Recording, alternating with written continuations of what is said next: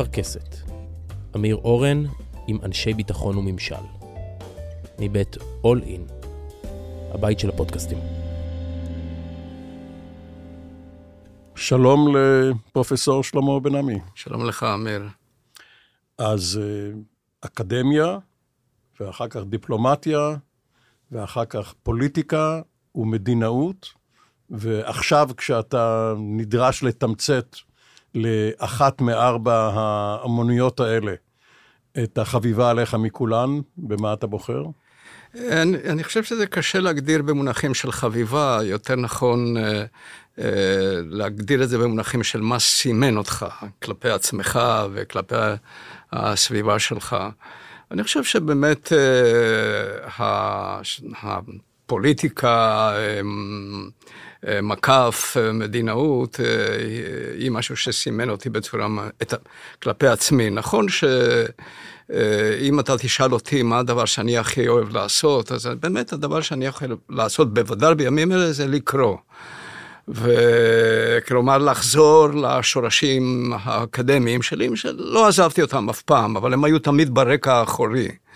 ו- ואני חושב שבאמת מה שסימן אותי uh, כלפי עצמי, כלפי הסביבה, והשפיע גם על השנים שלי אחרי זה. זאת אומרת, uh, אני עזבתי את הפוליטיקה לפני 20 שנה, כל מה שעשיתי, כולל uh, המכון ב- בספרד שהקמתי, כולל uh, השנים שביליתי בנסיעות לקולומביה במשא ומתן עם הגרילה. Uh, כל הדבר הזה נובע במידה רבה מהשנים שלי בחיים הפוליטיים. אז עוד נחזור להווה, אבל אילו אתה עכשיו ההיסטוריון של המאה ה-23, לא של 2023, ואתה צריך לכתוב ערך על תולדות ישראל בתקופה הזו בפסקה או שתיים, מה אתה מהמר שהיית כותב? הייתי כותב שזה אה, נקודת הכרעה, או, נקודת תפנית, או נכון יותר נקודת הכרעה לאן היא הולכת. לא, לא כל שנה בהיסטוריה שלנו היא נקודת הכרעה. אה, אני יכול לחשוב על 1942 כנקודת הכרעה שבה החלטנו שאנחנו שמים את הביצים אה, של, ה, של, ה, של הסיכויים למדינה אה, בארצות הברית, שמים את זה בארצות הברית, עוברים מבריטניה לארצות הברית, זאת הייתה הכרעה. ותוכנית בילטמור, חלוקה. בילטמור, זה שינוי פרדיגמטי מרחיק לכת. ואני חושב שאנחנו נמצאים בצומת של אפשרות לשינוי פרג, פר, פרדיגמטי. במידה רבה הרי אסון, אה, כי מצד אחד זה המדינה הדו-לאומית, שאנחנו לא, לא מסוגלים להביא את עצמנו לבלום את, ה, את הגלישה לשם, ושאלת מהות השלטון, אה, אה, הדמוקרטיה הישראלית. אותי מדאיג מאוד הצמיחה של, ה, של האוטונומיה החרדית. זאת אומרת, לאן... אתה יודע, זה תמיד נדמה לי שפעם שאלו מישהו, כשאתה נותן הרצאה על מה אתה, מה אתה, בענייני הארץ, הוא אומר, יש שלושה נושאים, נושאים, זה אנחנו אה, והערבים, אנחנו והעולם, ואנחנו ואנחנו. כן, אני אומר, אלה הם שלושה מרכיבים. בשלושת הסוגיות האלה, הימים האלה ייזכרו כשנים של הכרעה לכאן או לכאן. זאת אומרת, האם אנחנו מסוגלים מצד אחד לבלום את ההידרדרות למדינה דו-לאומית? האם יש לנו יכולת לבנות דמוקרטיה שמכילה גם את החרדים וגם, וגם את, ה, את הסוגיה הערבית? ומה קורה במיצוב הבינלאומי שלנו? זאת שעה מרתקת, אתה יודע, בש, בשנים הראשונות של המדינה התקבלה במידה מסוימת החלטה אסטרטגית שאנחנו עם הגוש הכיבוש המערבי. היו מי שדחפו, הרי, הרי אני תמיד, אתה יודע, בוויכוחים בחוץ לארץ, תמיד נהגתי להגיע, אתם אומרים שאנחנו תוצר של האימפריאליזם המערבי, אנחנו תוצר של האימפריאליזם הסובייטי, בלי, בלי הסובייטים והצ'כים לא הייתה קמה מדינה, בלי הנשק שלהם. זאת אומרת, אה, ועכשיו אנחנו צריכים לקבל הכרעה. גם שנובעת מתוקף המשטר שיהיה פה. אם תהיה פה דמוקרטיה כמו שצריך, אז אנחנו באופן טבעי שייכים לגוש הדמוקרטי. אבל יש גם אבק איתנים בין סין לבין ארצות הברית, ואנחנו צריכים, ויש לנו פה מלון, אה, נמל בחיפה, שבכלל כנראה שייך כבר לסינים, ויש לנו שיתופים, אה, או זה שוק לטכנולוגיה הישראלית, הסינים והאמריקאים לא אוהבים את הדבר הזה, וזאת, בשביל ארה"ב זה, זה עניין מכריע, אנחנו קליינטים של אמריקה במובנים רבים, מה אנחנו מחליטים, לאן אנחנו הולכים. ההתחלה שלך הייתה במקום מאוד ייחודי, בטנג'יר. שזה מצד אחד אה, דרום אירופה בצפון אפריקה, זה מרוקו הספרדית או ספרד המרוקאית, וזה מקום עם השפעות רבות, עם הפנים אולי מערבה מעבר לגיברלטר, אבל גם אה, מזרחה, ללבנט, אה, לכאן. מה אתה זוכר מהשנים ההן? אה, טוב, כשאני נולדתי, טנג'יר הייתה עיר בינלאומית. היא הייתה עיר באדמיניסטרציה בינלאומית, היא לא הייתה שייכת לא למרוקו ולא לספרד, אם כי הסביבה הייתה בעיקרה ספרדית, גם בגלל הקרבה הגיאוגרפית וגם משום שכל מיני דברים שאותי עניינו בילדות שלי היו ספרדים, כמו קבוצת הכדורגל ששיחקה בליגה, שיחקה בליגה הספרדית, והאלילים שלי היו השחקנים של ריאל מדריד ו... באותה תקופה, אבל להעמיק קצת יותר, אה, אני חושב, אם אני רוצה לפצח את הקוד האישי שלי ולהגיד למה אני מצאתי את עצמי אה, אה, בשמאל, בשמאל הישראלי, בעניין הזה של ניסיון לפייס בין ניגודים, ואני חושב שזה הייתה טנג'יר. טנג'יר הייתה עיר רכה. הייתה, כשאני הולך ברגל מהבית שבו אנחנו גרנו, לבית הספר אליאנס, שהיה נניח איזה 500 מטר מהבית, אז עברתי שלוש עדות. בתוך הבניין שלנו היו נוצרים, וממול גרו, גרו מוסלמים. זאת אומרת, נוצרים אגב פליטי מלחמת האזרחים בספרד, שמצאו מקלט ב... מה שאני לא ידעתי כמובן, וזה נודע לי מאוחר יותר, כי הייתי כמובן ילד שלא היה עד כדי כך אה, אה, מודע, שבאותם השנים טנג'יר הייתה בכלל איזה מין בועה שמשכה את כל ההרפתקנים הספרותיים והאחרים אה, בעולם, כן? אבל הדגם הזה של עיר מבונאמת, שכפי שאתה כן. אומר כבר לא קיים, הרי זה מה שניסו להכיל גם על ירושלים בתוכנית החלוקה. זה היה כן. יכול לעבוד? אה, אה, אה, אתה יודע, שמעון פרס פעם שאל אותי, כי הרי הוא לא ממש תמך בעניין של מדינה פלסטינאית, הוא, הוא נגרע לזה, בסוף הוא הפך את זה למשהו שהוא כן תומך בו. הוא פעם שם, תסביר לי בדיוק איך נוהל העניין הזה בטנג'יר. זאת אומרת, הוא הרי התחיל לחשוב במונחים של קונדומיניום עם, ה, עם הירדנים. זה לא... הניסיון מראה שהדברים האלה לא עובדים. זאת אומרת ש... שבסוף זה, זה, זה בועה שיכולה להתקיים בתנאים מאוד מאוד קונקרטיים, מאוד מאוד מיוחדים. תראה, אהוד אולמרט הציע לאבו מאזן את בנאום העיר העתיקה. שזה החלט, זאת אה, אה, הצעה דרמטית, ואנחנו אף פעם לא חשבנו במונחים של לבנאם משהו בירושלים, ולפי ההצעה של אהוד אולמרט, זה גם הביטחון היה אמור להיות לא בידיה של ישראל. המקומות בכלל... הקדושים או כל כל השטח ה... לא, כל שבין האגן, החומות? כל הקילומטר המרובע הזה של העיר העתיקה, זאת הייתה הצעה, והם דחו אותה על הסף. זאת אומרת, מרוב שהם uh, תמיד... גם אמרו... משום שבינם, בין הירדנים לסעודים, לפלסטינים, ו... וגם כן. מלך מרוקו היה אמור להיות... נכון, נכון, אבל, אבל אחת הסיבות שהם דחו זה גם האובססיה שיש לתנועה לאומית בשאלת הריבונות. זאת אומרת, אנחנו רוצים ריבונות, אה, ועל, אה, ערפאת בזמנו רצה ריבונות על שלושה רוב, רבעים, וכשרק הרוב היהודי בידינו, אנחנו אמרנו שניים שניים, כי הארמני ברובו הרי נקנה על ידי יהודים, ואין כבר... אה, אבל תמיד עמדה במרכז שאלת הריבונות. אני לא יודע אם אתה יודע, יש ספר מרתק על איזמיר. איזמיר הייתה פעם גם כן איזה מין... אה, אה, מובלעת יוונית בטורקיה. כן, היה משהו כזה של... ובסוף זה לא קרה, והייתה מלחמה, והיוונים חזרו למקומותיהם, והיו חילופי אוכלוסין, ו, וכיוצא באלה. זה, זה מצער, אבל זאת עובדה. אני, אני חושב שמדינת הלאום, היא אולי לא ההמצאה הכי אה, מזהירה של המין האנושי, אבל היא הדבר שיש לו את השרידות הכי, אה, הכי גדול, אה, הכי גדולה. אם אתה מסתכל על האיחוד האירופי, למשל, יבואו ויטענו, תראה, יש איחוד אירופי. האיחוד האירופי לא נועד לבטל את מדינת הלאום. הוא הפך את הלאומיות לכוח של שיט, שפירי. מתוקף הניסיון של מלחמת העולם אה, אה, השנייה, אבל הוא לא ביטל את מדינת הלאום, הוא לקח חלק מסמכויותיה, למשל בנק מרכזי, כל המדינות... חוץ המדינים, מבריטניה. חוץ מבריטניה, שבגלל זה, אני בדיוק גמרתי לקרוא עכשיו את הפרק האחרון של, ה, של הספר של uh, הנרי קיסינג'ר על שישה מנהיגים, הפרק האחרון הוא על מרגרט תאצ'ר. ובסוף היא התנגדה לכניסה.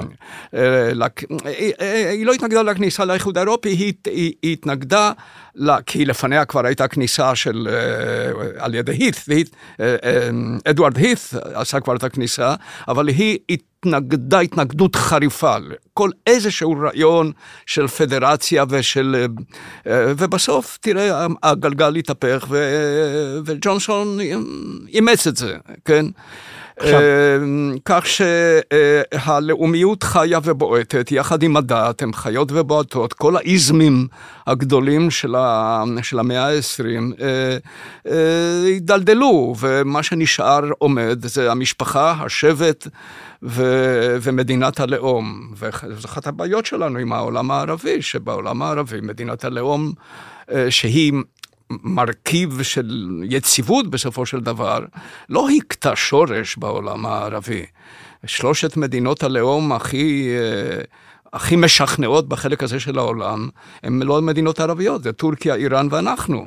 וגם מצרים, שהיא נכון, לא בדיוק. נכון, אני, אני מסכים איתך, גם מצרים. אני, מצרים מתוקף ההיסטוריה, מתוקף, מתוקף המשקל האובייקטיבי של מדינה גדולה, עם איזשהו עבר ממוקנת ממוקמת בצומת אסטרטגי שבו היא ממוקמת, בהחלט מצרים היא ייחודית, אבל otherwise אתה לא יכול לטעון ש, שמדינת הלאום יקטע שורש במרחב הערבי. כשגדלת בטנג'יר, חשבת על ישראל? ממש לא, ממש לא. אמ, אנחנו... אמ, אמ, אחותי חשבה, למעשה אנחנו הגענו לכאן בגלל שאחותי הייתה באיזשהו מפגש עם איזשהו שליח מהארץ, והיא אמרה, היא עולה לבד. היא, היא, עכשיו היא בקריית שמונה, אגב, היא הפטריוטית הכי נצחית של קריית שמונה. כל המשפחה אמ, עברה בשלבים שונים, אבל היא עדיין... אה, שם, והיא מאוד אוהבת את, וגם בנותיה, ו... כך שאני לא חשבתי על ישראלים, כי היינו בבית ספר אה, צרפתי שלימדו עברית. אני אפילו קיבלתי באיזשהו שלב פרס ראשון בעברית, נתנו לי ספר שמות. זה, לא יודע למה דווקא את ספר שמות, אבל זה היה הפרס שקיבלתי. ו... זה כנראה פרס שני, פרס זה... ראשון היה בראשית. מן הסתם, כן. אבל כן, לימד, למדנו לימודים של עברית, אבל זה היה בית ספר צרפתי חילוני, ותודה לאל שהיה לנו את זה, כי... אם אני מסתכל היום על מה שש"ס אה, עושה לבני עדות המזרח, אה, כשהיא מדברת על אה, להשיב עטרה ליושנה, אני לא ידעתי אף פעם בילדותי ש... שיהדותם של, או של דתם של יהודי מרוקו הייתה דת של קפוטות ליטאיות, של כובעי לבד רחבים של... ושל קוצו של יוד. אני תמיד זוכר בפליאה ובהערצה את נאום ההשבעה של יצחק נבון. Uh, כנשיא מדינת ישראל, כשהוא אמר, uh, דתן, uh, דתנו הייתה דת של בעלי אגדה יותר משהייתה של בעלי הלכה, ו, ונתנו נפשם על כך שלא יהיו נזקקים לבריות. כן, ולא לא, לא אה, מנעו מעצמם לא, הם גם... הם אינם נזקקים לבריות אלא לתקציב. בדיוק, ולכן הם בממשלה. בדיוק. אבל משפחתך הגדירה את עצמה כדתית, כמסורתית? מסורתית, כן, לא, תראה, הכי, אה, לפעמים אני שואל את עצמי, אם אני רוצה לחפש את השורשים המרוקאים של אה, ש"ס, אני לא יודע למה ההורים שלי קיבלו החלטה כזאת, ואף פעם לא שאלתי אותם, אבל האח הבכור, הבוגר יותר, אה, הוא הלך לבית, למה שקראו אז סמינר רבני בטנג'יר, והיות שאחרי מלחמת העולם השנייה, אה, עולם התורה קרס במזרח אירופה, אה, רבנים ליטאים נסעו ברחבי הגולה שבה לא הייתה שואה, כדי לגייס נערים לישיבות. ואחד מהמגויסים היה אח שלי. אח שלי הוא, הוא רב בישראל, הוא, הוא, הוא עבר לישיבה, אחת מהישיבות הליטאיות הכי הכי אה, פונדמנטליסטיות, הייתי אומר, והוסמך לרבנות. אחר כך הוא חזר למרוקו, הוא לא עלה ארצה אף פעם, אם כי הבן שלו שירת בצנחנים. הבן שלו התגייס ושירת כאן כמה שנים. הוא היה גם בלבנון ובכל מה שהיה צריך פה לעשות באותה תקופה. ו...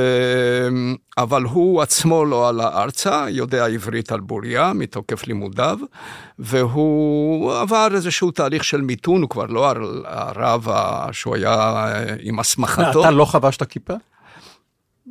רק באירועים של דתיים, רק אה, אם זה היה יום שישי בקידוש, אה, או אירוע כזה או אחר בבית הכנסת, אבל אז לא. הגעת ארצה... אנחנו הלכנו לבתי ספר חילוניים לגמרי, באליאנס היה בית ספר חילוני לגמרי. הגעת ארצה, נתלשת, ירדת מאיגרא רמא לבירה עמיקתא, מה הייתה החוויה שלך? אני, ככל שאני זוכר, אה, אתה יודע, כש... ירדנו בחיפה מהאונייה, שמו אותנו על איזה אוטובוס מאלה הישנים שהיו. ו, ואני זוכר את הנסיעה מחיפה, דרך, אה, אתה יודע, אתה עובר, אתה רואה קיבוצים, ואתה רואה אה, השקיות כבר אז, אני מדבר על, אה, אנחנו הגענו ב-1955, ותמיד בדמיון שלנו, אולי זה כאן, אולי לכאן הם גלויות נוף. אולי לוקחים אותנו לפה, אולי לוקחים אותנו לשם, איזה קיבוץ יפה, איזה מושב יפה. ואז כמובן, כשהגענו למעברה, זו הייתה מעברה קרובה למגידו. בין מגידו למשמר העמק. אה, מנסי. לימים הסתבר לי שקאוקג'י, קאוקג'י ריכז את כוחותיו שם בהתקפה על משמר העמק. וזה המשמעות שאחר כך המקום קיבל, כי הוא uh, in the middle of nowhere, אין שם כלום. ואני זוכר את זה אישית, כילד, כחוויה ממש נהדרת. אומרת, של חופש, של חירות, של משחקים. אני לא זוכר שבדיוק למדנו משהו, אבל, אבל אה, אה, למבוגרים זאת הייתה חוויה מאוד טראומטית. אתה יודע, אה, ואדי סאליב הייתה ב-1959. אז אני רוצה להגיד לך שב-1955, איך, איך עזבנו את המעברה אחרי שנה? כל הגולה הזאת שהגיעה מטנג'יר ביחד. אנחנו אגב היינו די ייחודיים בעובדה שהגענו ישירות מטנג'יר לפה, לא דרך אה, צרפת, אבל בדרך כלל היה איזשהו מחנה באזור מרסיי. נשירה. כן, אנחנו הגענו באונייה של, אה, של השילומים מגרמניה, שנקראה ירושלים, והגענו מטנג'יר ישירות. לא עם שני מטבחים כמו שלום אחר כך כשר וטרף. לא, אבל היו שני... שני מפלסים. שני מפלסים לתיירים, כי היו שם תיירים, אותנו תקעו למטה. אבל בכל מקרה, אה, ואני יודע שאחותי כבר אז הרוויחה כסף, כי היה לה תבונה להבין שיש שם גם תיירים, אז היא הצליחה לעבוד שם כמה במלצרות. אה, ואז בפעם הראשונה ראינו איזה שטר של של עשר לירות או משהו כזה. בכל אופן, אז להם הייתה חוויה טראומטית, וב-1950, סוף 55, הם התארגנו וכולם באו לסוכ... למשרד הסוכנות בחיפה, ושם עשו מהומה גדולה, לקחו את הגברים גם למעצר לכמה ימים. אז הייתה ואדי סליב אה, קטנה כזאת, לא, לא כל כך... ואיך זה הועיל? וזה נגמר בזה שהעבירו אותם, שהעבירו אותנו. העבירו אותנו מהמעברה, עשו הגרלה או למגדל העמק או לקריית שמונה. לאבא שלי בהגרלה יצא מגדל העמק, אבל הוא החליף עם מישהו, מישהו אמר לו, לא, יותר טוב קריית שמונה, הוא החליף, מה הוא יודע? ו, וככה הגענו לקריית שמונה. ו...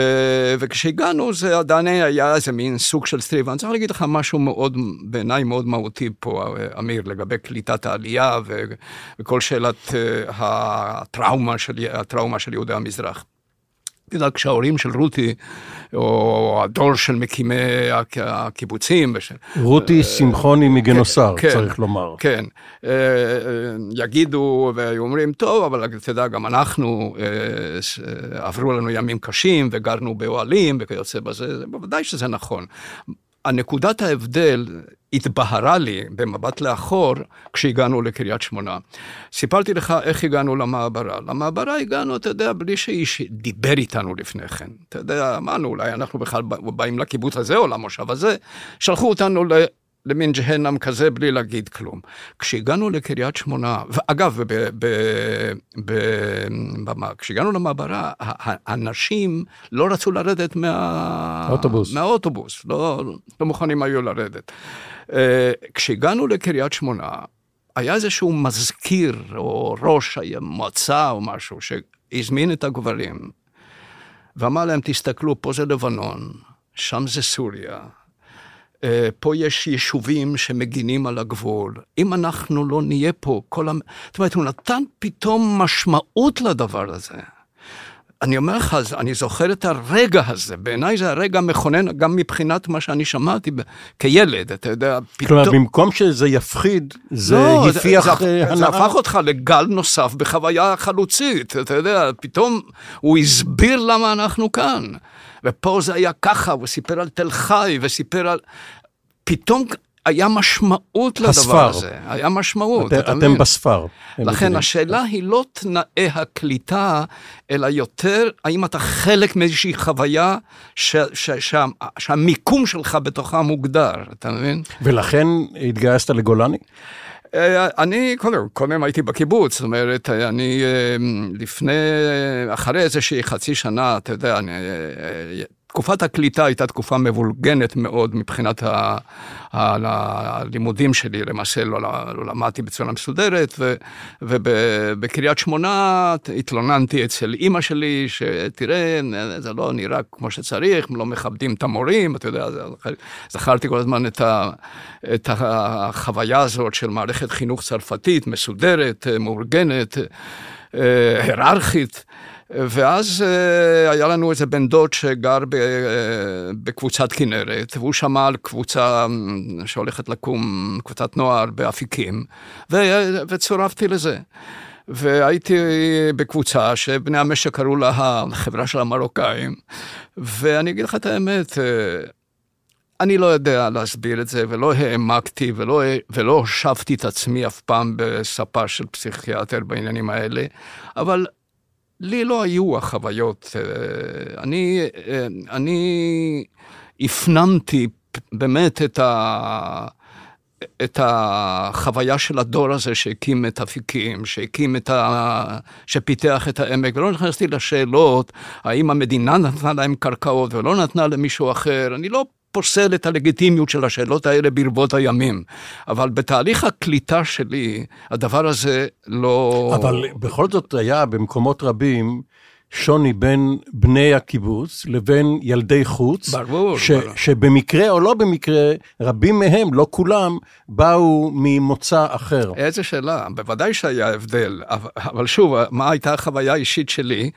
באיזשהו שלב המורה שלנו, בפעם הראשונה ראיתי מספר על הזרוע של שורדת אושוויץ.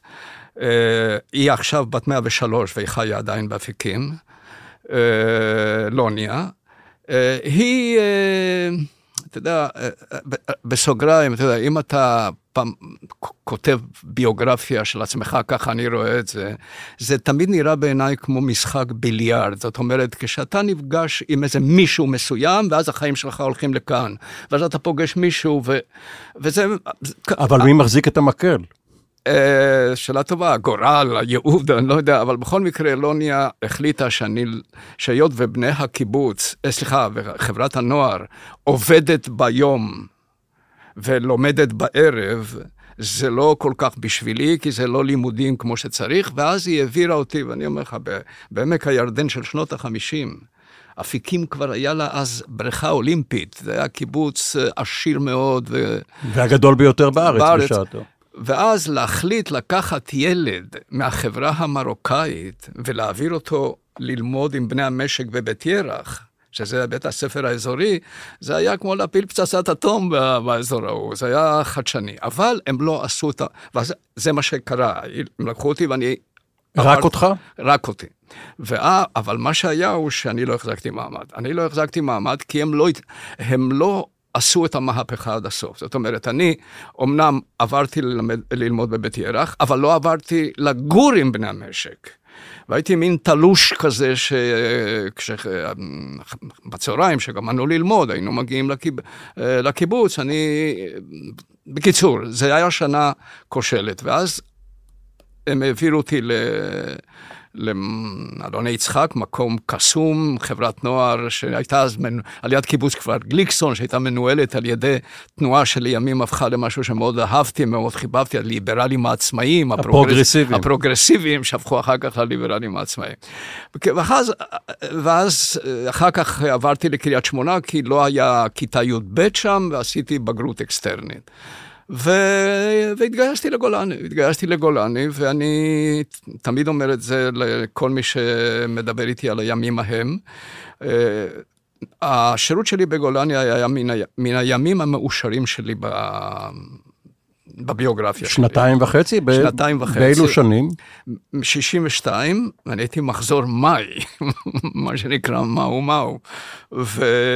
וממאי 62 עד uh, סוף 64. ואת מוטה גור היה המח"ט בחלק מהתקופה? בהתחלה אורי בר רצון, ואחר כך מוטה גור, שביקש לשלוח אותי לקורצינים, ואחר כך גם uh, uh, אשנפלד, שהיה המג"ד שלי. יהודה גולן, אשנפלד. יהודה גולן, איש יקר מאין כמותו, שפגשנו אותו לפני לא הרבה שנים, והוא נראה במיטבו, אני מקווה שהוא עדיין כך. אמ, ו... וגולני הייתה בשבילי חוויה בלתי רגילה. זה היה, יכול להיות שאחת הסיבות... זה שזה היה צבא מתאמן ולא צבא לוחם. בוא נו, אתה יודע, הוא היה צבא, ש... אתה יודע, עשינו מערבים בנירים ניר-עם, עשינו בכורזים, היו מין חדירות באזורים המפורזים, באזור האף של דה גול. ב... הבוסטר, ב... כן, כל מיני דברים כאלה, אבל זה לא היה צבא שישב. אבל זה היה צבא מטרטר? גולני היה... מטרטר? גם אתה טרטרת? לא רק טורטרת? ודאי, תשאל את אה, אה, אהוד אולמרט. אני הייתי הרי מ"מ שלו, היה איזשהו שלב שלא היו מספיק קצינים בגדוד, אז אה, מינו אותי למ"מ, והוא הגיע לשם פלוגת אה, טירונים, ואני הייתי המ"מ שלהם, עד עכשיו הוא זוכר את הטרטורים שטרטרתי אותם. מעניין שהמטורטר זוכר יותר מהמטרטר. נכון, כן. תראה, אני עשיתי, אגב, את ה... את הטירונות אני עשיתי בגדוד 51, שהוא היה אז בטירה, הגדוד הבוקעים הראשון של גבעתי בעצם. וזה היה לפני, טירונות... לפני קדש פירקו את גבעתי והעבירו אותו לגולן. זהו, אז אני ב, אה, שם אה, הייתי, תשמע, אה, זה היה טירונות של חצי שנה, זה היה טירונות של חצי שנה, זה לא יאומן. ומה זה טרטורים, אהו, אלוהים, היו מצמידים אותך לג'ריקנים, היו עושים לך דברים מפה עד הודעה חדשה, ואז לא היו הורים, דברים, אבל לא, אני באמת זוכר את התקופה, בעיקר של פילון, של גדוד 13, גם האימונים וה, והחוויה החברתית, אה, תמיד זכרתי את זה כתקופה טובה. אחר כך, ב-67 הדברים השתנו כידוע, ו... היום קוראים להם לוחמים, אז קראו להם רובעים. את השם בחרת משום שמפקדת החטיבה או בסיס הטירונים לא, ישבו לא, בבן-עמי? לא, לא. את השם אה, אה, בחרתי אה, כי נשאר חקוק אה, בזיכר, בזיכרון שלי סיפור שסיפרו לנו אה, כשנסענו לטיול ליחיעם. היה שם סיפור על אה, אה, חייל, על מפקד בשם בן עמי. ש... בן עמי פכטר. זהו, אז אה, זה מה ש... זה מה שנשאר בתודעה שלנו. איך ההורים קיבלו את זה? ש... טבעי לגמרי. גם הם שינו? כן, לא, לא. הם נשארו בן כן, אבו? כן, כן. ואחר כך פתאום מאותו נער שעבר מבית ספר לבית ספר, מלימודי כן. ערב לבוקר, כן. פתאום מסלול אקדמי, איך זה קרה? כי כמו שלוניה הבחינה, היה לי את הנטייה הזאת, ושני המורים שגם בש... בשנה של בית ירח הכי השפיעו עליי, הייתה מורה לספרות לילי רוסו, והמורה להיסטוריה שלמה נאמן, פרופסור, שלימים היה גם עמית שלי בחוג להיסטוריה, היה מורה מומחה לימי הביניים, חבר קיבוץ כנרת. אה, וזה היה אצלי תמיד. אני, אני, יש לי עד היום מחברות שכילד הייתי חותך קטעי עיתונים על מה דה גול עשה באלג'יריה ועל אה, כל מיני דברים מן הסוג הזה. וגם ריאל מדריד, פושקש אה, ודיסטפנו. זה, זה בלי ספק, זה בלי ספק, זאת אהבת חיי, ואגב, גם של הילדים שלי ושל הנכד שלנו. כך שזה היה באמת הנטייה הטבעית שלי. זה גם היה עולם יותר פשוט מהיום, אמיר. אה, לבנים ולנכדים שלנו יש בחירות הרבה יותר קשות, זה עולם הרבה יותר מורכב. אה, כל הקריירות החדשות האלה שיש היום לא היו קיימות, אתה יודע, מאסטר בעסקים, מחשוב, כל הדברים האלה. או שהיית ריאליסט או שהיית הומניסט, לא היו שם הרבה... והנטיות הטבעיות שלי היו לכיוון ההוא, וגם בגלל השפות, גם בגלל תחומי העניין, יש לי מחברות על כל מיני ספרים שקראתי, איך הייתי מסכם אותם. כבר באותה תקופה ידעת על בוריין עברית, צרפתית. עברית, ספרדית, בהחלט, אנגלית וגם כן. ערבית? כן, לא, לא, אנגלית פחות, אנגלית למדנו בזה. ערבית, אה, הייתי אומר שיותר אה, קליטה מאשר דיבור, כן? כי אה, מרחב החיים שלי היה ספרדי או צרפתי, כן. אז התקדמת באוניברסיטה, אבל מתישהו זה לא הספיק לך. ורצית לראות גם את חיי המעשה? כן. אה, אני חושב שנקודת התפנית הייתה ועידת השלום במדריד. אני אה, תמיד חשבתי שאני לא יכול לתאר את החיים שלי בלי, בלי האוניברסיטה, ואחר כך ראיתי שיש דברים חשובים לא פחות. והוועידה הייתה בשבילי אירוע, ברמה האישית הייתה אירוע מכונן. אה, זאת הייתה ממשלה שבה... היה לה קשה לקבל החלטה אם להמשיך במסלול הזה. רגע, אבל אתה הגעת למדריד עוד בתקופת ממשלת שמיר פרס. כן, כן. כשפרס הוא זה שמינה אותך פרס, לשגריר. נכון, כן. איך הייתה... הייתה ההיכרות ביניכם? ההיכרות אה, בינינו, אה, בוא נאמר, היא התחילה בגיל 13 בצורה די, אה, די הייתי אומר סימפטומטית או כמסמנת את העתיד. בצמח, ב...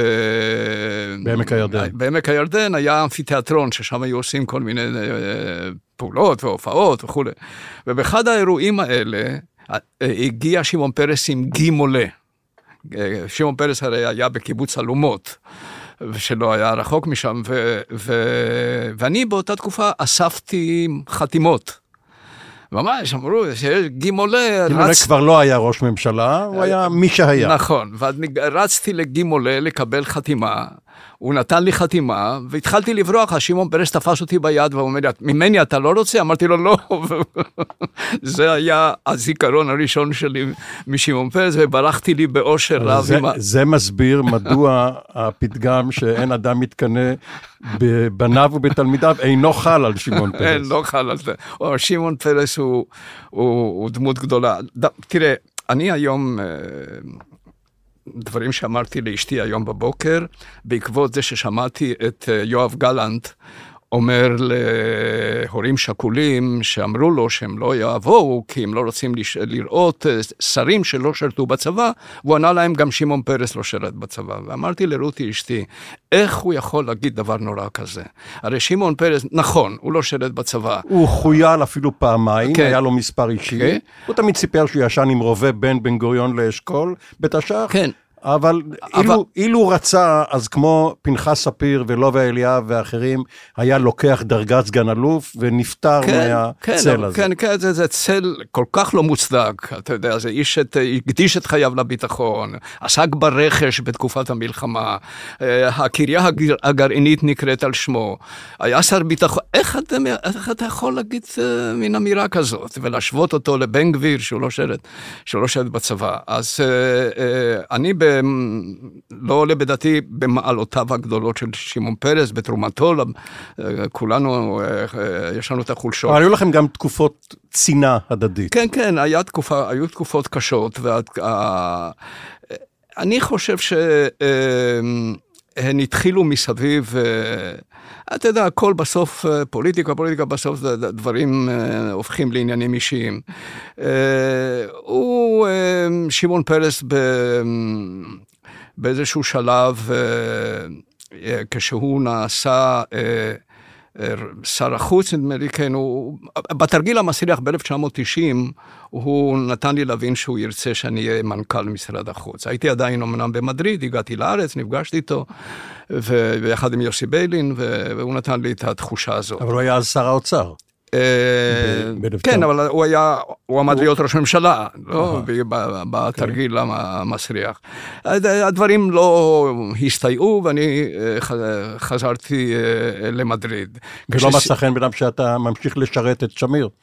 לא, לא, לא, ממש לא, ממש לא, זה בכלל לא היה העניין. אה, אה, אני חזרתי למדריד ונשארתי עוד, אה, בעצם סיימתי את התפקיד שלי בסוף 91 ונסעתי לשנת שבתון בוושינגטון, ב Woodrow Wilson Center.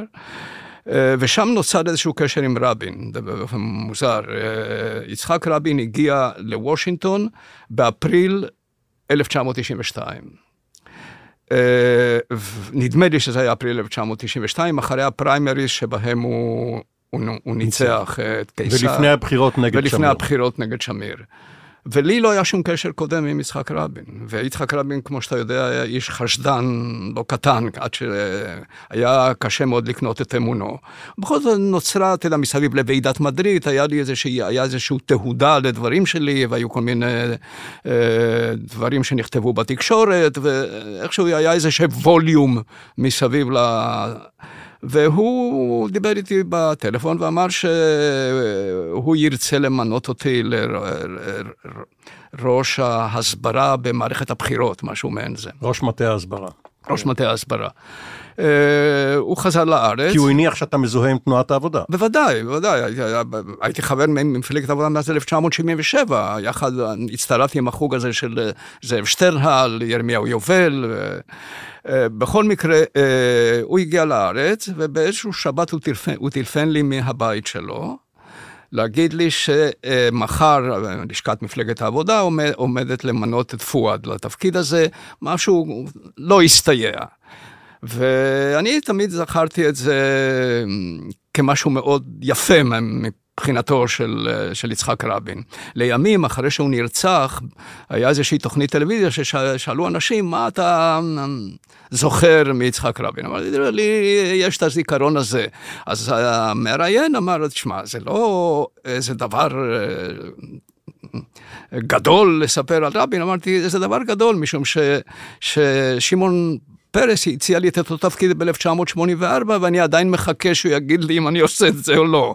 אז חשבתי שזה משהו מאוד אנושי, הוא מאוד, הוא מאוד מייצג את האופי של רבין. ואז נוצר איזשהו רומן עם רבין. וברומן הזה היה איזשהו שלב שרבין ביקש ממני להיות uh, מזכיר הממשלה. הציע לי להיות מזכיר הממשלה במקום אליקים רובינשטיין. אני מניח שמה שרבין התכוון זה לפצל את התפקיד, ש... שאני אהיה מזכיר הממשלה, ורובינשטיין ימשיך במשא ומתן עם הפלסטינאים. רובינשטיין רצה להיות יועץ ממשלתי לממשלה, לשם כך היה צריך לצבור אה, שנות עבודה משפטית, הוא הלך להיות שופט מחוזי בתל אביב, ואחר כך באמת מימש את אה, חלומו. כן, אז זהו, אז אה, בכל אופן זה היה מין שלב כזה. ונדמה לי שהיה שם איזה שהם מהלכים פנימיים אצל, אה, אצל אה, שמעון והחבורה, ואיכשהו הדבר הזה אה, הלך. קיבלת את זה כמחמאה שאתה נתפס כאיום? אני לא חשבתי במונחים באמת פוליטיים, עדיין לא הייתי בשלב כזה שחשב במונחים פוליטיים, אם כי יכול להיות שיותר מאשר איום, הייתי אומר, במשמעות החברתית, החברתית, אני אומר, בהיבט היותר עמוק של המושג הזה, אה, לא הייתי שייך כל כך אה, לחוג, יוסי ביילין, אורי סביר, אבי גיל, וזה בסדר בעיניי. במלתחה שלך לא היה בלייזר. יכול להיות, כן. בלייזר במשמעות התרבותית, במשמעות של הגישה החברתית וכולי, הייתי די זר לעניין, לזה, ואני, למרות שבהשקפת העולם היינו כולם באותו מקום, אבל חברתית לא הייתי שם, וזה נראה לי דבר נכון, ואין לי בעיה עם זה, משום שחבורה כזאת יכולה לרצות לעבוד ביחד. ואז היה משהו מאוד טיפוסי לשמעון, הוא כשהוא, במקום להגיד לי, תשמע, אני לא הולך למנות אותך למנכ"ל משרד החוץ, הוא אמר לי, למה שלא תהיה שגריר ברוסיה? רחוק. אז, אז אמרתי, תראה, אני לא יודע רוסית, ובעיניי אה, כוחי הוא בפה, אז מה אני עכשיו, אה, מה אני הולך לעשות שם, להתחיל ללמוד רוסית? אה, ואז הוא סיפר לי שהוא גם הציע את זה לעמוס עוז. ואז אני נזכרתי ב, בשיחה שהייתה לי עם יורם קניוק, שיורם קניוק היה איש אה, כזה עצוב כל הזמן, וגם קצת אה, נרגן במידה מסוימת ביחס לאחרים וכו'. והוא, הוא, הוא סיפר לי פעם שכל פעם שהוא מקבל שיחת טלפון שמבקשים ממנו אה, לתת הרצאה תמורת אלף לירות, הוא יודע שעמוס עוז דחה את ה... דחה את ההצעה. אז uh, פחות או יותר זה מה שהרגשתי, באמת, הוא, הוא לא, עמוס עוז לא רצה, והם נתנו את זה ל... אה, בר לב. לחיים בר לב. לא, לא, נתן, בסוף אה, זאת הייתה פרופסורית. הייתה אישה, הוא נתן את זה ל... שכחתי את שמה כרגע. אה, מי זו? עליזה שנהר אולי. אה, אה, זהו, עליזה שנהר, כן, כן. היא זאת שכבר... ואז מאז היו ככה עליות ומורדות ביחסים עם שמעון, אבל לרגע אחד לא איבדתי כמובן את הראייה הרחבה יותר לגבי מקומו בסיפור הזה. אבל עד רצח רבין, או יותר נכון, עד בחירות 96, אולי זה עוד התחיל כשרבין עדיין היה בחיים, לא היית מועמד לכנסת. לא, אני, אני נעשיתי מועמד לכנסת, לא, ב-96 נעשיתי מועמד לכנסת, אבל נעשיתי מועמד לכנסת, אתה יודע, כשאני היום אה, מסתכל על חברי כנסת, באיזה קלות הם מגיעים להיות חברי כנסת, אה, או הפריימריס הענקיים שאחד כמו ביסמוט עשה, למשל, של שבועיים, והוא כבר זה, אני רצתי כשנתיים. אני התכוננתי לדבר הזה בערך כשנתיים, ורצתי ברחבי הארץ, ומדימונה ועד אילת. וזה שוב מחנה רבין, מחנה פרס? לא, אני, אה, לא, ממש לא, ממש לא מחנה רבין, מחנה פרס, הייתי אומר אפילו יותר במידה מסוימת מחנה פרס, ב, אה, אה, משהו שדי אה, הרגשתי פגוע מהעניין הזה, ובמידה מסוימת הייתה אמירה של שמעון, שבסקרים של, המועמד, של אלה שנכנסים בסוף לרשימה, אז בסוף לא יהיה לי מרוקאי, משהו כזה. הייתה אמירה כזאת. אז אה, אני חושב שהוא לא, הוא כן רצה שאני אכנס, אבל בסוף הגעתי למקום האחרון, אני הגעתי למקום 34. אבל למעשה הגעתי למקום 15, אתה מכיר את הבוכלטריה הזאת. אני התיימרתי לרוץ ברשימה הארצית, וברשימה הארצית הגעתי במקום ה-15. אבל יש שריונים למחוזות. ואז ו... מופיעים כל מיני דברים, אז התגלגלתי למקום ה-34. לא, היית אפילו ב-35, אבל אורן אמיר התפטרה. אה, יכול להיות, יכול להיות. אז, אה, וטוב, ואז בשנות, בשנות האופוזיציה, אה, טוב, רבין היה כבר...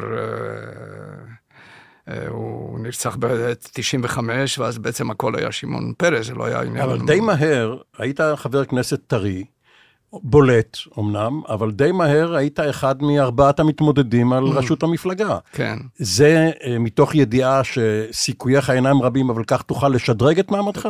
אכן, זאת אומרת, אני לרגע אחד לא חשבתי שאני הולך לנצח את אהוד ברק, או אפילו לא את יוסי ביילין, אבל אני חושב שזה אמ, היה מאוד חשוב. אה, זה עשה לי upgrading, אה, גם ציבורי, גם בתוך המרחב, המרחב המפלגה. מפלגתי, אה, ולפי כל מה שהיה נראה, אני קיבלתי 15 אחוזים או משהו כזה, שהיה נראה כל הזמן בתהליך עלייה. אם המערכת הייתה נמשכת, אני מניח שהייתי מקבל עוד קצת אחוזים. אה, אז עברתי את אפרים סנה, לא עברתי את אה, יוסי ביילין, אבל זה בעיקרו של דבר היה עניין של מיצוב פוליטי ולא... איך היו יחסיך עם ברק לפני שהוא ניצח את נתניהו בבחירות? היו יחסים מצוינים. אני הכרתי את אהוד עוד כששמעון, אתה יודע, אמר את האמירה, מאוד כל כך אופייני לשמעון, את האמירה שיש לו, לו שלושה מועמדים לראשות הממשלה, את אהוד ברק, עמוס עוז ושלמה בן עמי. לימים, זה כל כך אופייני לשמעון, וזה, לימים ב, ב, בהתמודדות הזאת, אה, ש... באת לפרוע את השטח. אה, לא, לא, אז הוא בתוכנית של דן שילון, דן שילון שאל אותו, אמר לו, אתה הרי אמרת ששלושת אלה, הוא אומר, לא, לא, לא, היה רביעי. הוא אז תמך ביוסי ביילין, שזה לגמרי לגיטימי, שזה בסדר, אבל אתה לא חייב לכתוב בשביל אה, זה. בעצם הוא תמך בחמישי, בשמעון עצמו. אבל טוב, זה, זה באמת הפקים הקטנים, אה, היחסים עם... הנה, ברק מרכיב את הממשלה, ו... היה טבעי שהוא יציע לך תפקיד מדיני. Mm, זה גם מה שביקשתי. אה, כמובן, כן, כצפוי. כן. ומה פתאום אה, המשרד לביטחון פנים? תראה, אה, הבעיה האמיתית הייתה שקצת מורכבת. כן, השיקולים שלו היו ש... הוא לא יכול היה למנות אותי לשר החוץ, בגלל שהייתה לו התחייבות uh, כלפי דוד לוי. דוד לוי. שהקונספט הזה, למרות uh, המשקל האלקטורלי הזעום שלו, היה לו משקל תודעתי חשוב לניצחון של ישראל אחת. של, כן, המפלג, של, של עבודה גשר כן, מימד. זהו, אז, אז זה היה לו התחייבות כזאת. בנושא שר החינוך, הייתה לו בעיה עם uh, יוסי שריד, שיוסי שריד אמר, אני לא נכנס לממשלה אם אני לא, אז, אז גם אין מרץ. אז דרך האלימינציה, הוא הציע לי את הדבר הזה. עכשיו, אני מעולם לא חשבתי, שכמו שאתה יודע, יש פרשנ... תמיד יש פרשנויות מהירות כאלה וחפוזות, וחלקן תמיד שטחיות, שהוא עשה את זה כדי. לדפוק אותי, כי אני לא חושב כך, ולא חשבתי אף פעם שזה היה כך. ואני, הדילמה שלי הייתה להגיד, תשמע, אה, בוא אל תהיה המפונה כזה, מה יש ל... זה היה מספיק טוב בשביל בר-לב, זה היה מספיק טוב בשביל אה, שחל, אה, תפסיק, זה לא נכון. ואמרתי, זה... אף אחד גם לא מבקש להיות, ממני להיות המפכ"ל, אני לא הולך להיות המפכ"ל. ו- ולכן uh, קיבלתי את זה, היו כל מיני עצות, אל תקבל, זה, אני חשבתי שזה לא גישה נכונה, ו- וזהו, ולא חשבתי שאהוד התכוון, uh, והיחסים שלנו לכל אורך תקופת הממשלה היו יחסים מצוינים. אה, ואגב, הם נשארו גם אחרי זה. והוא שיתף אותך בעניינים המדיניים, בקבינט הביטחוני, גם מתוקף התיק וגם מתוקף בחירותך במפלגה. חשבת שיש סיכוי להסכם עם הפלסטינים? בסוגריים, להסכם עם הפלסטינים ולא עם יאסר ערפאת האיש, ייתכן שעם אבו מאזן זה היה נגמר אחרת? תראה, אה, בשלב ההוא אה, כן חשבתי שאפשר להגיע להסדר. אה, אני לא, לא, לא חשבתי שאפשר להגיע, או שצריך לחתור להזכר שבהכרח נדבר על גבולות 67 ועל התביעות הפלסטיניות, אבל חשבתי שתיווצר דינמיקה שבה ניתן יהיה להגיע לאיזושהי נקודת איזון בין הצרכים והתביעות אה, של הצדדים. אה, אני לא חושב שזאת אה, הייתה גישתו של דוד לוי. דוד לוי היה אתה יודע, אני, מאוד קשה לי לפצח את דוד לוי. אני, מצד אחד, יש לי הערכה מאוד גדולה לה, להבנה שלו את הדברים, לאיש שבכל מיני צמתים אמר את הדברים הנכונים בצורה שמעוררת הערצה. ערב רצח רבין, ובמלחמת לבנון, ובמלחמת לבנון, וגם בישיבות ממשלה. זאת אומרת, אני... מצד שני, אה, גם העובדה שהוא לא בא לוועידת מדריד, גם העובדה שהוא לא... זאת אומרת, give it a chance, בסוף, אז, אז אהוד... הכבוד, האגו? לא יודע, קשה לי להגדיר מה... אגב, אתה מזכיר את ועידת מדריד, אה, כיוון שלוי לא בא ושמיר בא, בא גם אה, סגן השר נתניהו. נכון. מה כן. חשבת עליו? מה חשבתי עליו? הוא, האמת, האמת היא שזה די הפריע לי ש, שאחד הדברים שבא מהחוגים שלו, כשהייתי שם, זה לבקש מהספרדים שגם לא ייתנו אה, ביטחון עם אה, סירנה. כי אה, היה לו מאוד חשוב באמת המיצוב, המיצוב התקשורתי שלו. עד היום הסירנות שלו נשמעות. זהו, ממשיכות, כן. זה, זה, אחר כך ראיתי כמובן בתקשורת ומאוד הערכתי את התפקיד שהוא מילא ב... אני רק זוכר איזשהו קטע שישב כל הצוות באיזשהו דיון צוות. אני לא זוכר בדיוק מה היה הנושא, ואני רק זוכר שביבי נכנס בסוף ואמר איזה משהו, איזה הצעה לפעולה או לדרך כזאת או אחרת, ופיתח ופיתח, ובסוף שמיר עבר, ענה, אני לא מבין מה אתה אומר.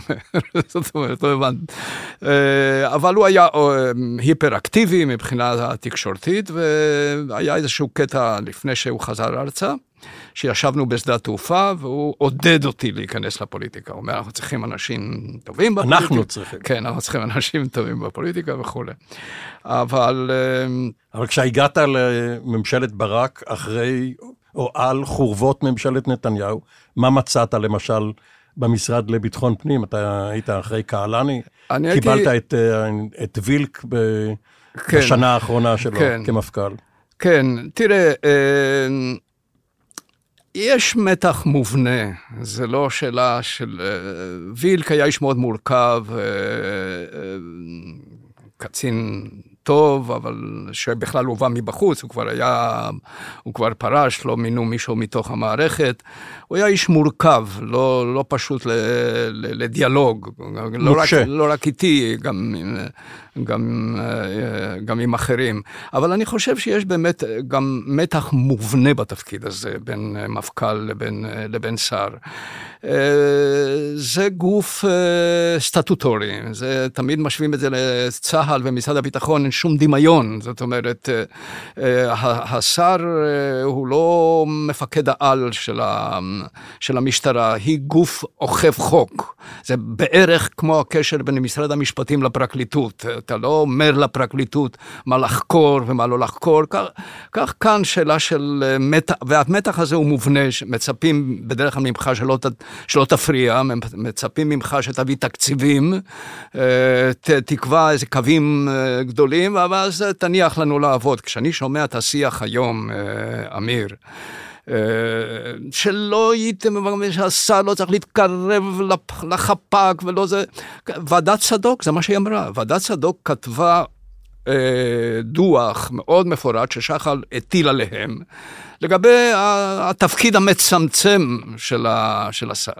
וזה יוצר תסכול מתמיד בקשר בין השניים. כאשר הגיעה השעה אה, לבחור מפכ"ל חדש, אתה העדפת, לפחות כך אה, זה זכור מאז, העדפת מישהו עם יוקרה חיצונית כמו עמי אילון שעמד לסיים את רשות השב"כ, או אלוף גבי אשכנזי שאחרי פיקוד הצפון, ובראייה קדימה שיהיו שנים שקטות לפני האירועי אה, ספטמבר-אוקטובר 2000, היה מוכן לשקול את התפקיד. כן, כן, אני חשבתי שלמשטרה יש בעיה שנגררת משנים עברו, והיא לדעתי היא לא נעלמה, והיא בעיה של תרבות ארגונית מאוד מאוד אה, נתונה לשיפורים, הייתי אומר, לתיקון. וחשבתי שאחרי הרקורד שלו בשב"כ, אה, עמי אילון אה, מתאים. ועמי הוא לא איש שטחי, והוא לקח את זה ברצינות, בניגוד לגבי אשכנזי שחשב בכיוונים אחרים.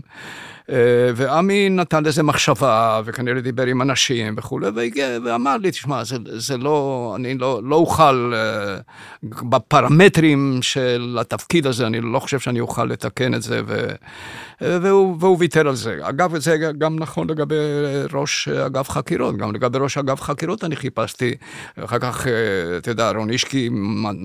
תכף נגיע לזה, אבל מה חשבת להביא מהפרקליטות או מאין? הצעתי לאילן שיב. הצעתי לאילן שיף, הצעתי... שהיה נשיא בית הדין הצבאי כן, לערעורים, לפני זה הפצ"ר. כן, הצעתי לאילן שיף, הצעתי למודריק, לשופט אה, המחוזי. שהיה יועץ משפטי כן. של המשטרה. אה, זאת אומרת, ניסיתי בכל מיני מבחוץ, כי אה, בפנים לא, לא השתכנעתי אבל ש... כשהחלטת, כפית את משה מזרחי כן, מהיחב"ל אה, על אהרונישקי. נכון, נכון. מה מצא חן בעיניך אצל מזרחי? ה- היושר, הנחישות? כן, כן, העובדה שהאיש הזה ראה את התפקיד אה, עם כל, אה, עם כל ה... אה, ייקוב הדין את ההר, חשבתי שזה מה שנכון במ- במצב. אבל למה דווקא אהרונישקי? הרי לפני זה שקלת את יצחקי וניצבים אחרים. כן, אהרונישקי במ- מסיבה אחת עיקרית. אם אני אה, אה, שופט את התקופה שלי, וזה לא רק משפט שלי, לפני לא אילו שנים הגיעו אליי שני קציני משטרה מבית הספר הבכיר של פיקוד ומטה של המשטרה, אה, שהטילו עליהם לעשות עבודה על, אה, על שרים שונים, אה, שרי ביטחון פנים שונים. בדרך כלל הם חוקרים את השרים לפני כן. לא זהו, זה- לאחר כן. הם באו, אבל זו עבודה אקדמית כזאת, והם באו אליי ועם אה, ש- עם הרקורד של הקמת שיטור קהילתי. אני הקמתי איזשהו צוות אסטרטגי שהיו בו חיים אסא, והיה בו מוקי בצר, ועוד שני אנשים היינו, והם ככה, ניסיתי לבדוק איתם. איפה אני יכול לעשות הבדל, איפה אני יכול לעשות איזשהו דבר, והגענו לעניין הזה של השיטור הקהילתי, ואני חושב שבתקופתי השיטור הקהילתי קיבל תנופה, וזה מה שהם הבינו, הקצינים האלה, כשהם זה מה שאהרונישקי ישב בתל אביב? לא, הוא היה במחוז מרכז, הוא לא היה בתל אביב. זאת אומרת, אה, יש מחוז תל אביב ומחוז מרכז, אה, זה שני... ובמחוז מרכז הוא באמת אה, שם דגש גדול על העניין הזה, ובראיונות איתו... אה, אה, יותר... אבל הוא לא היה הבחירה הראשונה שלך, גם לא בתוך המשטרה, ויצחקי היה מעורב... יצחקי, תראה, יצחקי, אה, אה, טוב, יצחקי היה, הוא פיקד על מחוז מאוד אה, קשה, מאוד פרובלמטי. אה, היו, אה, היו בעיות מסוימות ציבוריות כאלה שהיו קשורות. פרשת נמרודי. ואני רציתי משהו שכמה שיהיה יותר נקי, כן?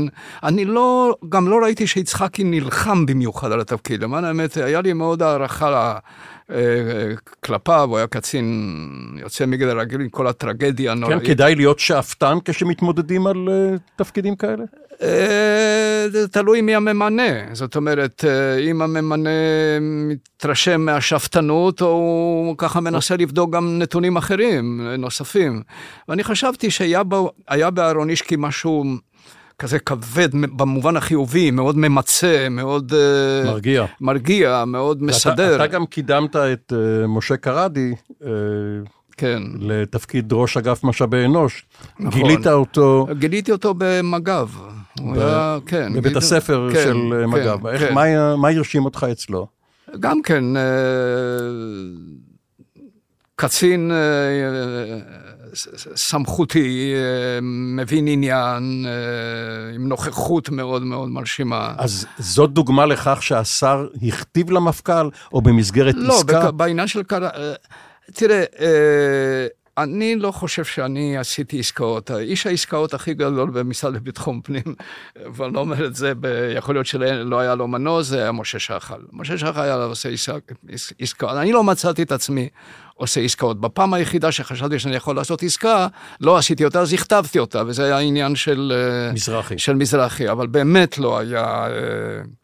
אה, עכשיו, איך, איך תמרנת בין שני התפקידים של שר החוץ אחרי התפטרותו של דוד לוי ושר לביטחון פנים? אה, זאת הייתה ממשלה נכה כבר בשלב הזה. אה, קודם כל, אני לא הייתי היחידי שהיה לו שני עומס. משרדים. כ- כמעט כל, היינו ממשלה בלי תמיכה פרלמנטרית, וכל אחד, אה, אה, ביילין קיבל גם את אה, משרד הדתות, ואני לא יודע אם אמנון ליפקין שחר קיבל עוד משהו. זאת אומרת, כי, כי אני לא יודע אם איציק מרדכי נשאר עד הסוף, או לא נשאר עד הסוף, הרי הפרשה... לא נשאר. ואז אני יכול להיות שהוא לקח גם את משרד התחבורה. התחבורה, בנוסף לתיירות, זאת אומרת, זאת, זה היה המצב. ו... וכמובן שזה לא היה קל. אה, אני, אה, חשוב לי להעביר לך נקודה אחת ב, בעניין הזה. יאיר, פתחתי את גלי צה"ל לפני כמה ימים, אני שומע את יאיר יצחקי אומר לרינו צרור שהיה איזשהו שלב של, שדנו על עלייתו, ירידתו של שרון מהר הבית, אז שהשר שלמה בן עמי לא רצה שנופיע בפני הממשלה. והוא רצה להשוות את זה לטענות שנשמעות על בן גביר. אני טלפנתי אחר כך ליאיר, ואמרתי לו, יאיר, מאיפה גירדת את הדבר הזה? אני בחיים שלי לא מנעתי מכם, מכם להגיע לממשלה, ואני אגיד לך גם, במקרה לרצח הזה יש לי אליבי.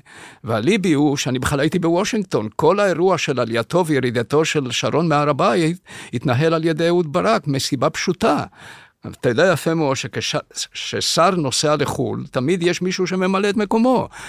השר לביטחון פנים, בכל התהליך של עלייתו של שרון מהר הבית, היה אהוד ברק, לא אני. אני הייתי בוושינגטון במשא ומתן עם הפלסטינאים, אבל הייתה לי מעורבות אחת. מוושינגטון אני טלפנתי לג'יבריל רג'וב, ואמרתי לו, תראה, מה שעכשיו הולך לקרות, כפי שדווח לי מהארץ, זה לא משהו שנועד להיות נגד הפלסטינאים.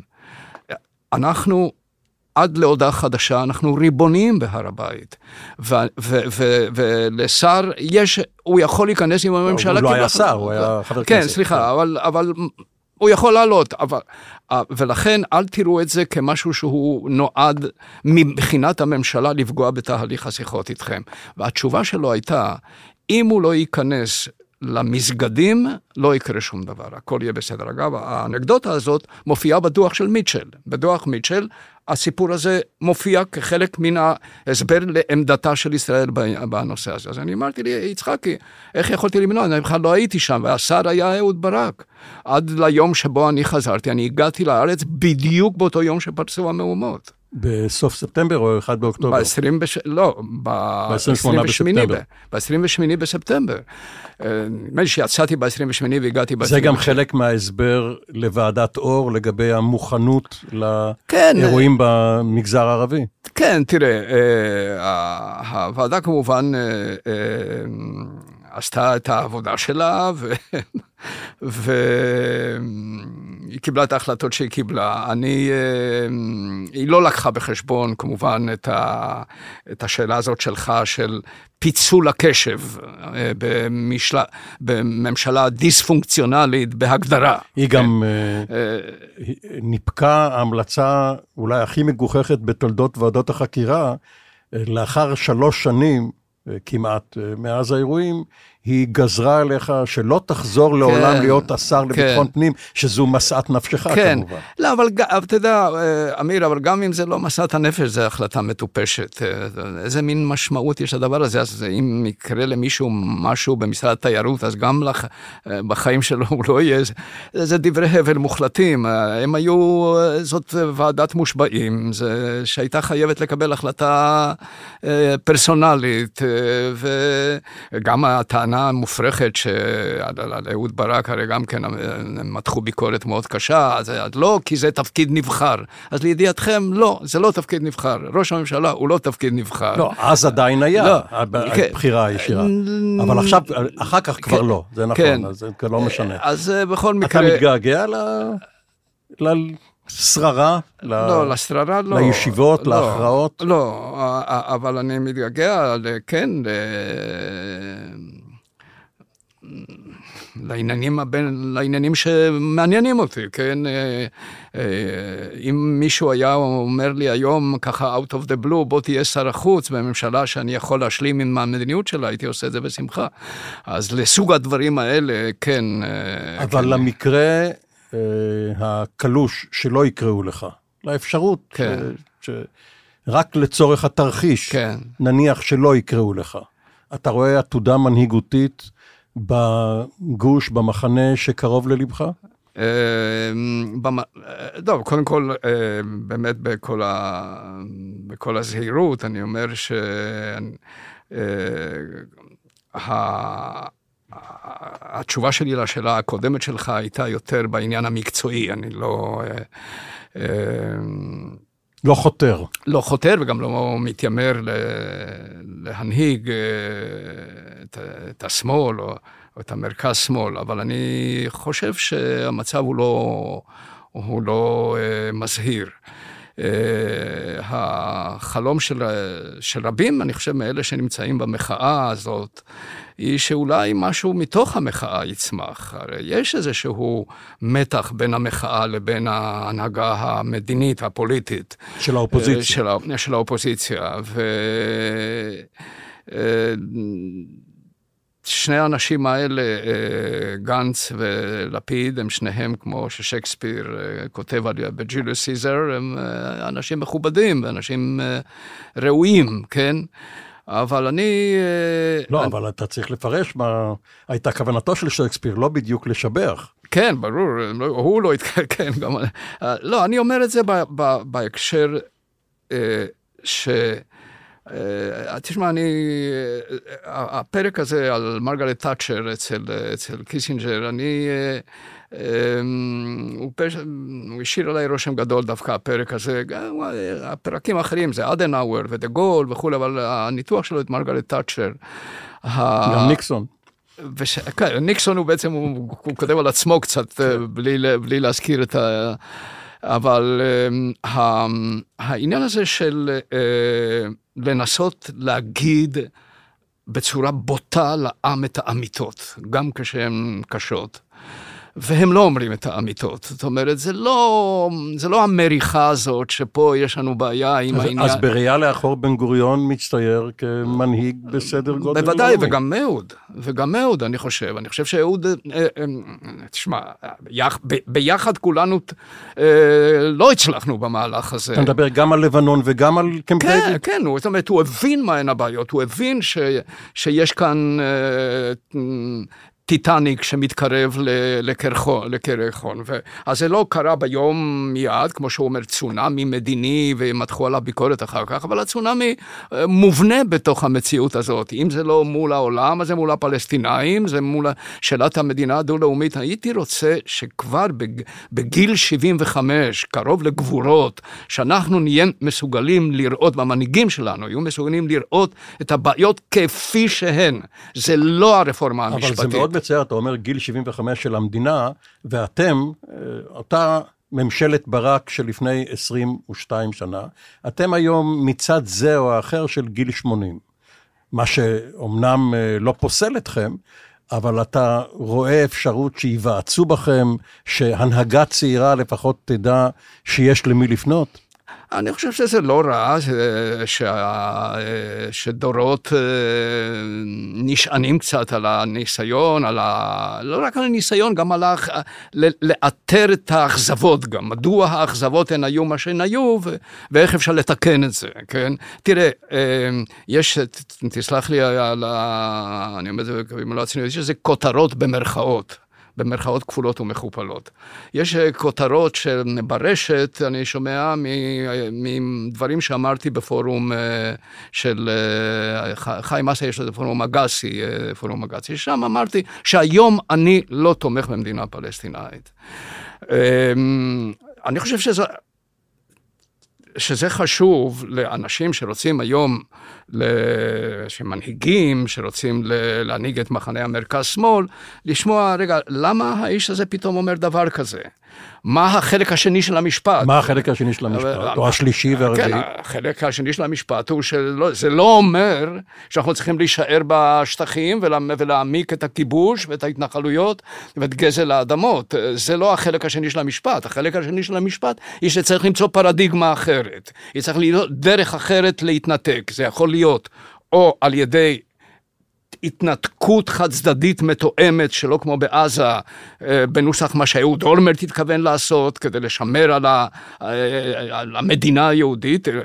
בעיניי הדבר העדיף ביותר זה לחזור לרעיון הירדני, זה לחזור למדינה פלסטינאית, ירדנית, ששנים אה, דובר בה. ו...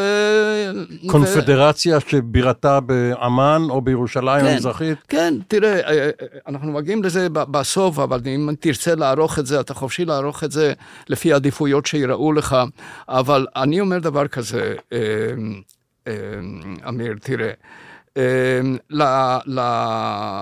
לרעיון הירדני-פלסטיני יש פדיגרי גדול, יש היסטוריה ארוכה. אילן יוחסין. יש אילן יוחסין גדול. הרי היכן אוסלו נכשלה בעצם? אוסלו נכשלה בזה שהיא עקפה את הקונספט של ועידת מדריד, שהיה ירדני-פלסטיני. וגם רב-לאומי, אזורי. גם... נכון, וגם כן. אזורי. עכשיו הם אמרו, אנחנו חוזר, מגיעים לעניין הלאומי הפלסטיני, פותרים את הבעיה הפלסטינאי בתור שכזאת. אבל שלוש שנים לפני ועידת מדריד, הודיע המלך חוסיין על התנתקות מענייני הגדה המערבית, אפשר היה לאנוס אותו לחזור? אתה יודע, אה, אני שאלתי את אה, איתן הבר באיזשהו שלב, כשכבר אה, מצבו לא היה הכי, אמרתי לו, למה לא כתבת, שאלתי אותו, למה לא כתבת קצת זיכרונות מימים של, של חיים רבין? והוא אמר, אני, יש לי כל מיני רשימות, אני חושב, בקיצור, ואמרתי לו, ספר לי איזשהו סיפור, הוא סיפר לי שערב החתימה על הסכם השלום בין ירדן ל... לישראל הגיע חוסיין למלון אצל רבין כדי לעשן ביחד, הם היו מעשנים ביחד, ואז בחצי בדיחות הדעת חוסיין אמר לו, תגיד, למה שבעצם לא נחזור למצב, למצב הקודם? זה דבר שאגב מעולם לא נעלם אצל חוסיין. הממלכה ההאשמית איננה תומכת במדינה פלסטינאית, לדעתי. אני זוכר את הפגישה שלי עם המלך עבדאללה. אה, השני, בנו של חוסיין. כן, אחת הייתה לי לפני ואחת אחרי. והוא תמיד ניסה לדחוף אותנו ללכת אל הסורים, תעזוב את הפלסטינאים, זה סיפור יותר מורכב וכולי. כי הוא רצה חיפוי לאגף כן, שלו. אז נכון, אז אני אומר, ה... זה אגב, אה, זה מאוד, אה, זה מרתק הסוגיה הזאת, משום שמה אה, ששינה את עמדתו של ניקסון כלפי ישראל, מה ששנת ה... ספטמבר השחור ב-1970. בדיוק, או, או הכוננות של צה"ל כדי למנוע את הפלישה של הצבא הסורי, כן? אמ, ותמיד העניין הזה אצל הירדנים היה להסתכל לכיוונים אחרים, הבעיה הפלסטינאית היא בעיה אה, שהם פחדו תמיד ממנה. ואני, אה, אחר כך הייתה איזושהי מסיבת עיתונאים אחרי הפגישה, ואם אה, הייתה מסיבת עיתונאים עם אה, ראש הלשכה שלו, טראונה, ו... והוא אמר דברים, ואני אמרתי דברים, ונדמה היה לי שהיינו בשתי פגישות שונות לחלוטין. הוא דיבר על פלסטין, פלסטין, ואני זוכר שבפנים דיברנו על סוריה. כך שהשליטה, אמ, הבקרה על מה שקורה בגדה המערבית הוא קריטי לקיומה של, ה, של הממלכה ההאשמית. ב-2008 היו שני ראשי ממשלה לשעבר ירדנים, מג'ל, אה, מג'לי ואל-מסרי. מג'לי נסע ונתן אה, עוד שנים. עוד בוועידת כן. מדריד.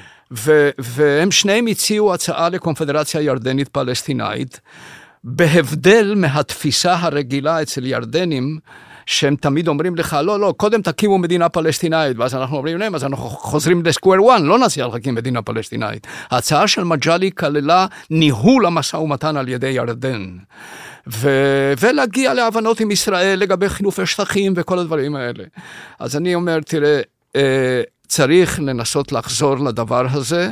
אה, חוסיין ויתר, כמו שאתה אומר, ב-1988, לא משום שהוא רצה לוותר, אלא משום שהמשפחה הערבית כפתה את זה עליו. הליגה הערבית, העולם הערבי כפה את זה עליו. וכבר ממשל אה, רייגן, בוש, התחיל כן. במגעים עם אש"ף, חוסיין נכון, ראה את נכון. התמונה.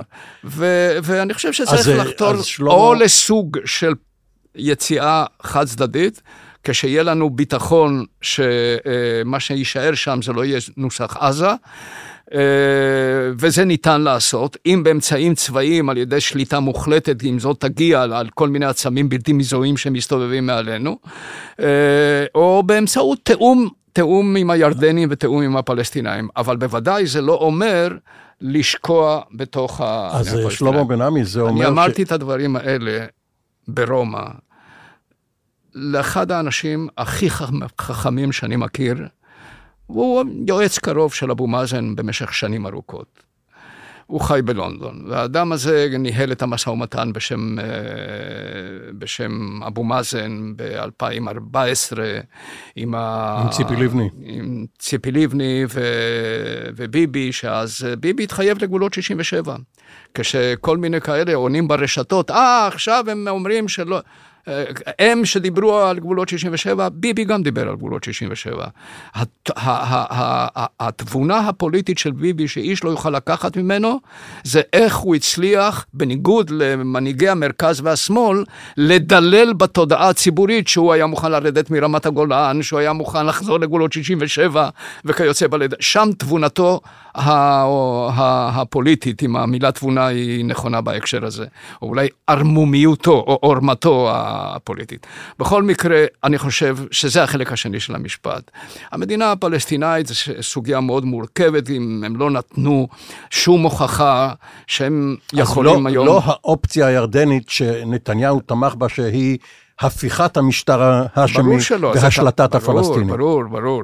אה, אפילו, אפילו אה, אריק שרון שינה את דעתו בסוף, הרי היחסים שלו עם המלך חוסיין היו מצוינים אחרי שהוא נעשה ראש ממשלה. לא, נוסע... לא חוסיין. אה, סליחה, עם עבדאללה, אספקת המים למשל, שאריק בעניין הזה היה הכי נדיב מכולם, זאת אומרת, הוא הבין את חשיבותה של מדינה ירדנית יציבה. אה, וכולי. שמע, מדינה ירדנית פלסטינאית גם תיתן לממלכה ההאשמית אה, מסה קריטית בחלק הזה של המזרח התיכון, תהפוך אותה למדינה הרבה יותר, עם, אה, עם משקל הרבה יותר רגע, גדול. אז רגע, שלמה, היה ותקום ממשלה על גב המחאה, ממשלה אחרת מהנוכחית, והיא תעתור לשליחותך בנושאים האלה. אפשר להניח ש... תענה. אני מניח ש...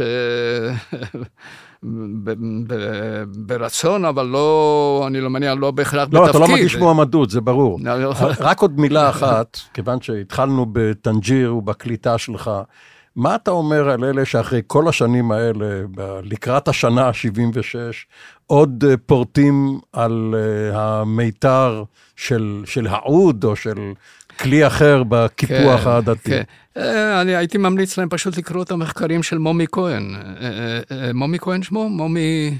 מומי דהן, מומי דהן, הכלכלן שמירב ארלוזורוב מנתחת כל הזמן את המאמרים שלו. השסע הוא פחות ופחות עדתי, השסע הוא יותר ויותר אה, בתחום ההשכלה. זה מה שמשנה את דפוסי ההצבעה בישראל. זה לא אומר חס וחלילה שאנשים ש... שרכשו השכלה לא רשאים להצביע לימין מתוך שיקול דעת אה, והבנה, ו... אבל זה בעצם הדבר העיקרי, ושם אנחנו ניצלנו. יהודי, אותם היהודים שבאו מבתים כמו הבית שלי, שהיה בית דל, בית עני, וניצלנו מהמלכודת של הבערות בעזרת בתי הספר החילוניים של אליאנס. וזה מה שהביא אותנו עד הלום, פחות או יותר. ולכן אני חושב, השאלה היא, אם אתה מקבל חינוך אקדמי אתה לא חייב להיות, אה, לגמור אחרי זה דוקטורטים למיניהם, אתה, אתה מקבל חינוך אקדמי ואתה מגיע לדיור מתקבל על הדעת, אני חושב שזה יוצר את הבסיס למעמד בינוני. זה הופך את הבסיס, ומעמד בינוני, מטבע הדברים, אה, עשה את המהפכות הגדולות ביותר. לא אני אומר, קרל מרקס אומר, שיקראו את המניפסט הקומוניסטי. המעמד הבינוני, לא הפרולטריון, הוא זה שחולל את ה... אתה אומר ניצלנו, הם אומרים נוצלנו. כן. אה, תראה, אני אומר, כל מהפכה יש בה, היא מתיזה שבבים. והמהפכה הציונית היא אולי אחת המהפכות המופלאות ביותר של המאה ה-20, אולי בכלל מאות נוספות הייתי מוסיף לתמונה. הדבר, התופעה הנדירה הזאת של עם, של עם שקם מאיפה שהעם הזה קם. ומקים את הדבר הנפלא הזה, שזה, שזה, שזה מדינת ישראל, באמת מופלא בהרבה מאוד בחינות, עם, עם כשלים לא מעטים, אבל זה התפקיד של הדורות האלה לתקן אותם. וברור שנעשו דברים לא טובים, ו... ואי אפשר רק לחיות מן, ה... מן הפצע. התפקיד שלנו זה להסתכל קדימה ופחות, ופחות אחורה. טוב, אם, אם לא נסתכל אחורה, לא תהיינה השיחות האלה. בינתיים, אה, תודה רבה לך, פרופסור שלמה בן עמי, השגריר לשעבר, אה, שר החוץ וביטחון הפנים בדימוס, וזאת לא הפגישה האחרונה. תודה רבה, מאיר.